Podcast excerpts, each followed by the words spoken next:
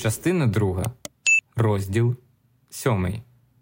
Збірка Степанова вийшла друком на початку січня Нового року, швидше навіть ніж він сподівався.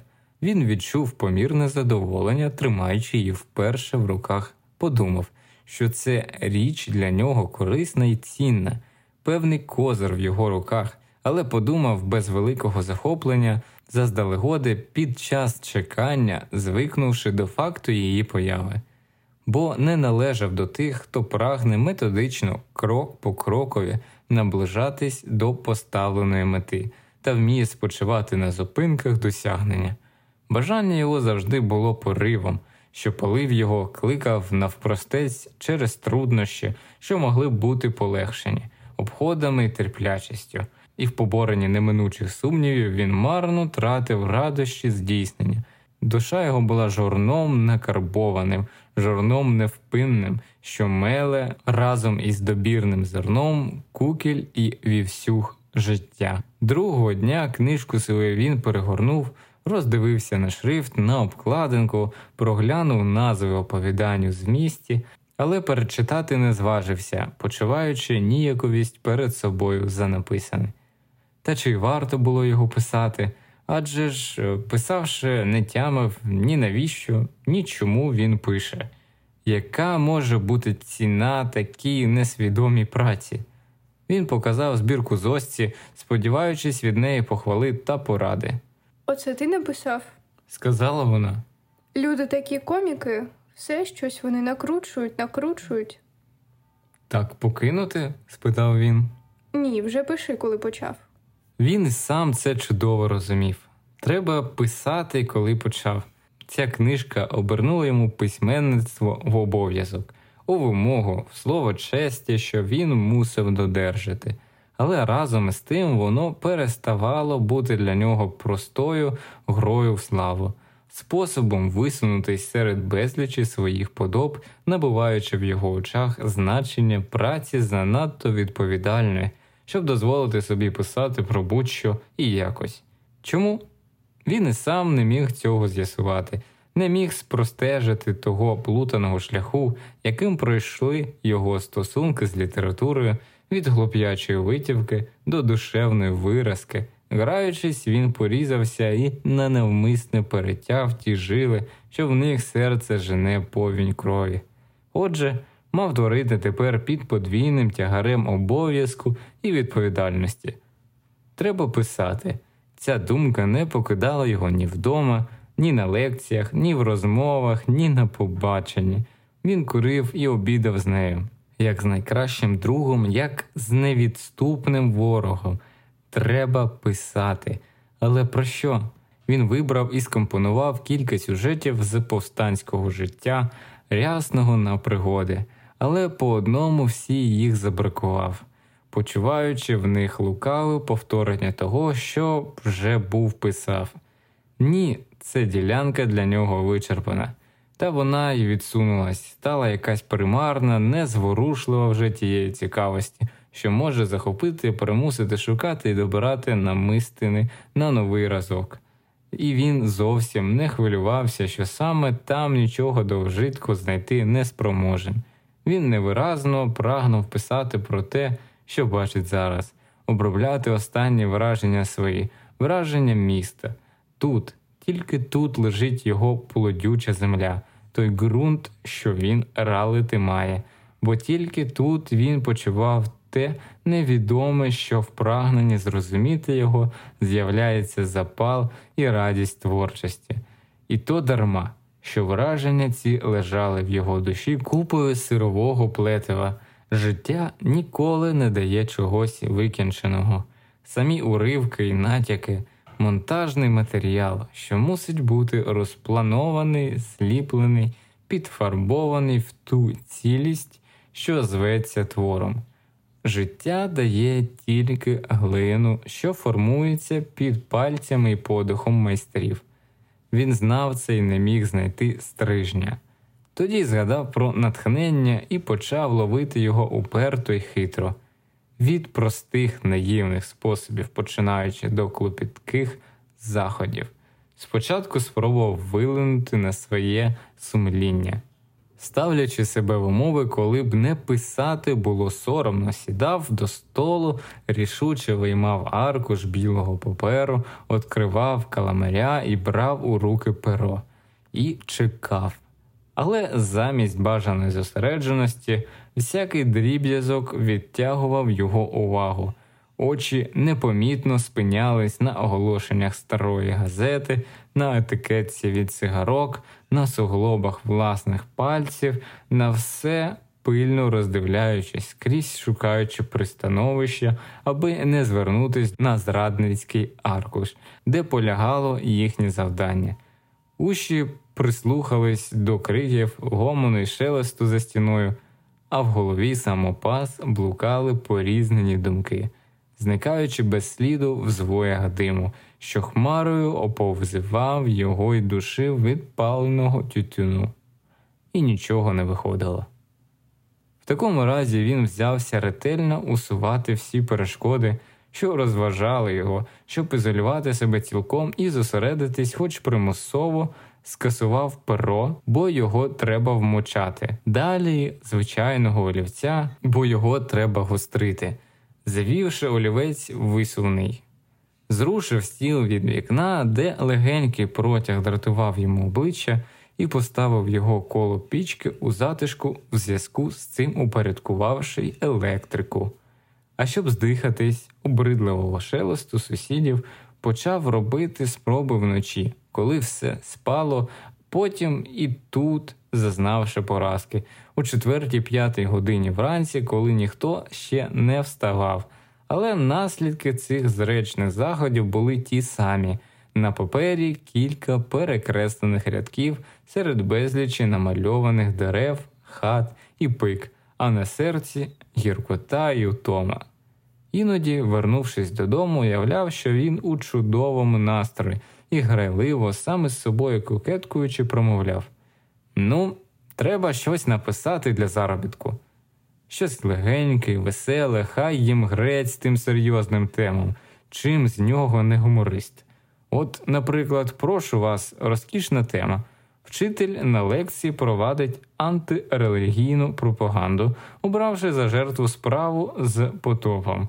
Хіба можна було, каже в той ковчег, умістити всіх наявних тварин, хоч би по парі, і вражає учнів дотипом. Навіть пари китів не влізе, кит важить тисячу пудів, і ковчега самим хвостом перекине, а якийсь учень крихітний з тоненьким голосом. Навіщо кита брати? Він і сам попливе. Можна додати ще, що вчитель сам релігійний, Богові молиться, щоб простив на лекції йдучи. Або ось ще краще професор, статечний, родинний, відомий економіст складає відповідь на запит газети про свій погляд щодо розвитку господарчого життя Союзу. Погляд його ясний і простий, але невимовний. І він пише, пріє, читає дружині, читає знайомим, виправляє, викреслює, обминає, викручується лишаючи щось взагалі, щось поза часом і простором. Невідомо кому похвалу, невідомо на кого невдоволення. Або українізація, скільки драм, комедій, фарсів, анекдотів, і хто знає це краще за нього, сто чортів, як він міг про це досі не написати. Але перехитрувати себе не щастило. У головному приводі того механізму, що він зрушити хотів, запряжений був певно лінивий осел, що не давався ні на гнів, ні на лицяння. В центральній управі його творчості засів, мабуть, безглуздий бюрократ, що все чогось вимагав, усе чомусь відмовляв, все казав незмінне прийдіть завтра. Поволі забобони виникали в хлопцеві. Може, хата ця неплідна. Може, рік неписучий, бо не паристий, а він же паристого народився. Боячись розпуки, він інстинктивно починав мріяти, що вже написав щось надзвичайне, багато цікавого, незрівнянного, цілі купи книжок, що виростали на столі в солідну бібліотеку, чув круг себе листивий шепіт, пускався в далекі мандрівки, листувався з читачами, з'ясовував їм свої погляди, думки, переконання, виступав читати перед неозорою завмерлою аудиторією. І ці мрії полегшували його, споживали на свою яскравість зібраний смуток, лишали дивне задоволення і знову потяг до себе, але вперед не посували. Проте зовнішні літературні обставини цьому, здавалось, цілком сприяли. Передусім у літературному світі збірка уставила. Передусім у літературному світі збірка усталила його, дала йому ті права літературного громадянства, яких він пошукував. Він відчув це, коли його думкою почали цікавитись. Коли з Радченка він зробився просто тов Стефану як давній приятель у давньому товаристві, вислухав кілька усних похвал за свої оповідання і зрозумів тоді, що став рівний серед рівних. Самолюбство його потішилось, але душа німувала. Вечорами Степан частенько почав здибуватись у пивниці з поетом Вигорським, постійним її одвідувачем. Хлопець заходив уже сюди по свійськи, відчуваючи якусь полегкість Безжурність на порозі простори зали, повінню світла перетвореної з похмурого льоху і легко пірнав у веселий гомін одвідувачів, що струкатими парами і трійками обсідали білі мармурові столики, у брязкіт посуду, хляпання затичок, сміх і вигуки, повиті голосною музикою, що линула з помосту в кутку, об'єднуючи всю різноманітність облич і вбрання у складноту людського колективу, підтримуючи суцільність маси, що в хвилини тиші вмить розпадалась на поодинокі постаті й слова. Розбіжні й далекі, принесені з невідомих осель, з незнаного життя й долі. Але після цього короткого відчуження знову починала зближатися рябизна істот у новому піднесенні звуків, знову починала стоплюватись своїм спільним заворожена немов та пісня струн була її піснею, немов знімалась разом з усіх уст, захоплених почуттям близості. Це разюче діяння пивничної музики хлопець почував цілком і на собі. Вона знімала з нього нашарування клопоту, звільняла в ньому погноблену частину душі, що зненацька випростовувала крила в невиразному, але жагучому пориві, і сам він ставав загострений, чуйний до тремтіння людських сердець, проймаючись свавільною певністю, що напише щось, зуміє висловити те неприступне ще, що жило в ньому, відгукуючись далекою луною на буйні подихи життя. Він відшукував поглядом Вигорського і, посміхаючись, підійшов до нього, плутаючись у лабіринті стільців. Сьогодні джаз-банд, сказав поет. Послухаймо. На помості замість звичайних трьох струменів був квартет з піано, скрипки, віолончелі та турецького барабана з додатком мідних тарілок, що ширили в залі звірячий гук, пожираючи мелодію. Бандити, сказав поет. Ви бачите, що вони звуть джаз-бандом, і за це ми мусимо по п'ятаку на пляжці доплачувати але зверніть увагу на нового скрипаля. Новий скрипаль, молодий, у краватці, пов'язаний широким артистичним бантом, нагадував своїм поводженням епілептика. Він вигинався, смикав головою, висовував язика, моргав, моршився і кривився, підплигуючи в ряди годи, немов удари барабанчика помилково трапляли йому в живіт. Він розв'язує проблему диригування із зайнятими руками, пояснив Вигорський. Скільки чуття, поставте їм, будь ласка, пару пива. Він хитався в такт тулубом і мрійно підспівував. Що нового в літературі? спитав він. Нічого нового, відповів Степан. Да, мене в червоному шляху похвалили, рецензія була. Словом, нічого особливого. Хто? Вгадайте, Світозаров. Світозаров не мислить себе інакше, як неподібним до інших. Він похвалить вас, якщо перед ним вас не похвалить інший. В противному разі він гудитиме з інстинкту самоохорони. Усі ж вони мають нас за перегоннових коней, на яких грають у тоталізатор, бо треба бути дуже добрим критиком, щоб бути критиком. У всякому разі, женіть їх від себе в три шиї. А мабуть, таки доведеться до якогось угрупування пристати, сказав Степан, погано молодому без підтримки. Поет скривився. З двох одне. Або ви здібний, тоді підтримка вам не потрібна, або ви нездара, тоді вона вам не допоможе. В чому ж річ? Правду сказати, мовив хлопець, я звик до громадської праці. То в сільбуді був, то в старостаті студентському, то вступайте до модру, роздратовано відповів поет.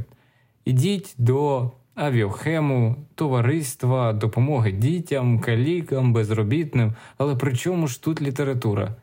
Він нервово постукав виделкою об пляшку, щоб дали ще пива. Признаюсь щиро, я не розумію, навіщо ці угруповання існують. Мені тлумачать, а я не розумію. Не можу зрозуміти. Для мене їхнє існування лишається незбагненною і сумною загадкою.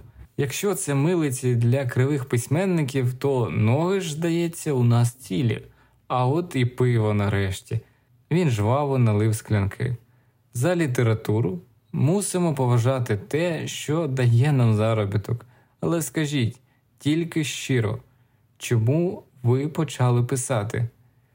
З заздрощів, відповів хлопець, червоніючи. А я від почуття кволості. Це те саме. Але лихо не в тім, що література наша пісня. Я завжди порівнював письменника з пекарем, і з маленької опари він випікає хлібину. Піч у нього добра, дріжджі добрі, тісто своє він не лінується містити місяць, рік і кілька років. Та коли він несміливий, коли боїться того, що сам думає, і того, що думають інші, то краще йому закрити пекарню і йти в народні вчителі. Музика знову опритомніла, знову загрюкав барабан, але мелодія бриніла виразно, тягнучись тонкою ниткою з під пальців скрипаля, що смикався в священних корчах. Це був меланхолійний мотив нездійсненного бажання, блискучий струмок журливого докору, жаги і неспокою. Що це? спитав Степан. Фокстрот. Він належить у нас до танців, заплямованих тавром, розпусти і виродження. Дехто зве його навіть ліжковим танцем, хоч по суті це той самий менует. Йому докоряють з класністю, але який же порядний танець не сласний. Адже ж танцюють кінець кінцем для того, щоб обнятись. Взагалі, справа з танцем зазнала в нас чудернацької долі. Першими роками революції вони були гнані, мов релігійні обряди, а тепер їх практикують по клубах як один із засобів культ роботи, процеси життя, процеси самозаперечення, друже мій. Писати не можу, прошепотів Степан, переймаючись тосним напруженням мелодії. Пробую і не пишеться. Не пишеться? Дарма припече, то напишете. Коли музика затихла, хлопець відчув чудне заворушення, якусь глибоку турботу, бо мотив завмер недокінчений у гомінкому повітрі зали. Мотив розсипався зненацька прозорою лускою, колихаючись і дратуючи вухо, і хлопцеві безтямно схотіли зібрати докупи цей порізнений співучий рій. Туга від даремних спроб писати відродилась у нім з цього пориву, знову звертаючи його жалі на те, що стало неприступно йому в найсприятливішу годину. Він хутко перебрав у пам'яті всі верстви свого міського шляху і, нахилившись до Угорського, розповів про перше з ним побачення не в канцелярії житлоспілки, а в іншій, де поет кинув йому навздогін незрозумілі тоді слова. Чудно, правда? спитав він. Не можу пригадати, відповів поет. Але зовсім не в тому річ.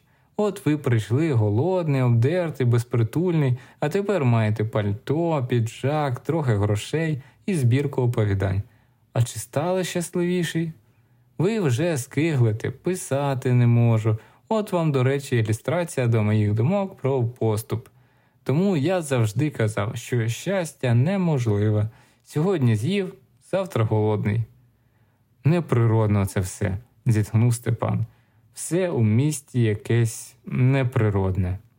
Після того, як надприродне заперечено, неприродне лишилося нашою єдиною втіхою, сказав поет.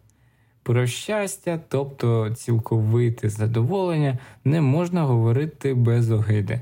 Це найтваринніша з людських ілюзій, саме тому, що вона найприродніша. Він налив склянки. Послухайте мене, вів він. Всі ті, хто розводиться про природність, тямлять у житті як свиня на помаранчах, бо відколи людський розум почав абстрагувати, людина безнадійно шлях природності покинула, і навернути її знову на цей шлях можна тільки відтявши їй голову. Самі зміркуйте, як може людина руйнувати природу поза собою, не руйнуючи природності в собі. Кожне дерево, зрубане на землі, показує, що щось природне підтято вже і в людській душі. Відколи людина проміняла природну печеру на роблений курінь, відколи почала тисати природній камінь, уже тоді вона стала на шлях штучності, який і нам у спадок залишився. Хіба ж природно визнавати недовершеність життя в даний момент і прагнути до нових форм його? або взагалі наше життя засуджувати, природно було б не помічати його гиб та прославляти його безоглядно, як роблять це різні солов'ї. Тому всякий поступ є поступ від природи в оточенні мисленні і почуттях. Куріння ваше штучне або природніше було б дихати свіжим повітрям. А я курити не перестану, сказав Степан. Я вас і не ганю, вів поет. Я тільки хочу, щоб ви зрозуміли, що людина є редуктіо ад абсурдум природи. В нас природа сама себе нищить. В нас докінчується одна з галузей земної еволюції, і ніхто після нас не прийде, ніякі надлюди. Ми останнє кільце в ланцюгу, що розгортатиметься, може, ще не раз на землі, але іншими путями і в інших напрямах. Мозок ось найголовніший ворог людини. Але, друже, не дивіться так пильно на ту жінку в синьому капелюхові, хоч це й дуже природно. Це між іншим, сказав Степан. І навпаки, слухати мене зовсім неприродно. А ви все про кінець світу говорите, сказав хлопець трохи ніяково. Похмурий ви. Мене завжди більше цікавить не те, що робиться, а те, чим воно кінчиться. От вас і називають безхребетний інтелігент. Ці слова Вигорського видимо образили. Безхребетний інтелігент, пробурчав він. А яке пуття з хребта, коли він дурноверхий. Потім, підвівшись, додав всі ми дрібно буржуазні, помусимо померти. Дайте вічного життя, і ми станемо нові, величні, повноцінні. А поки смертні, ми смішні і нікчемні.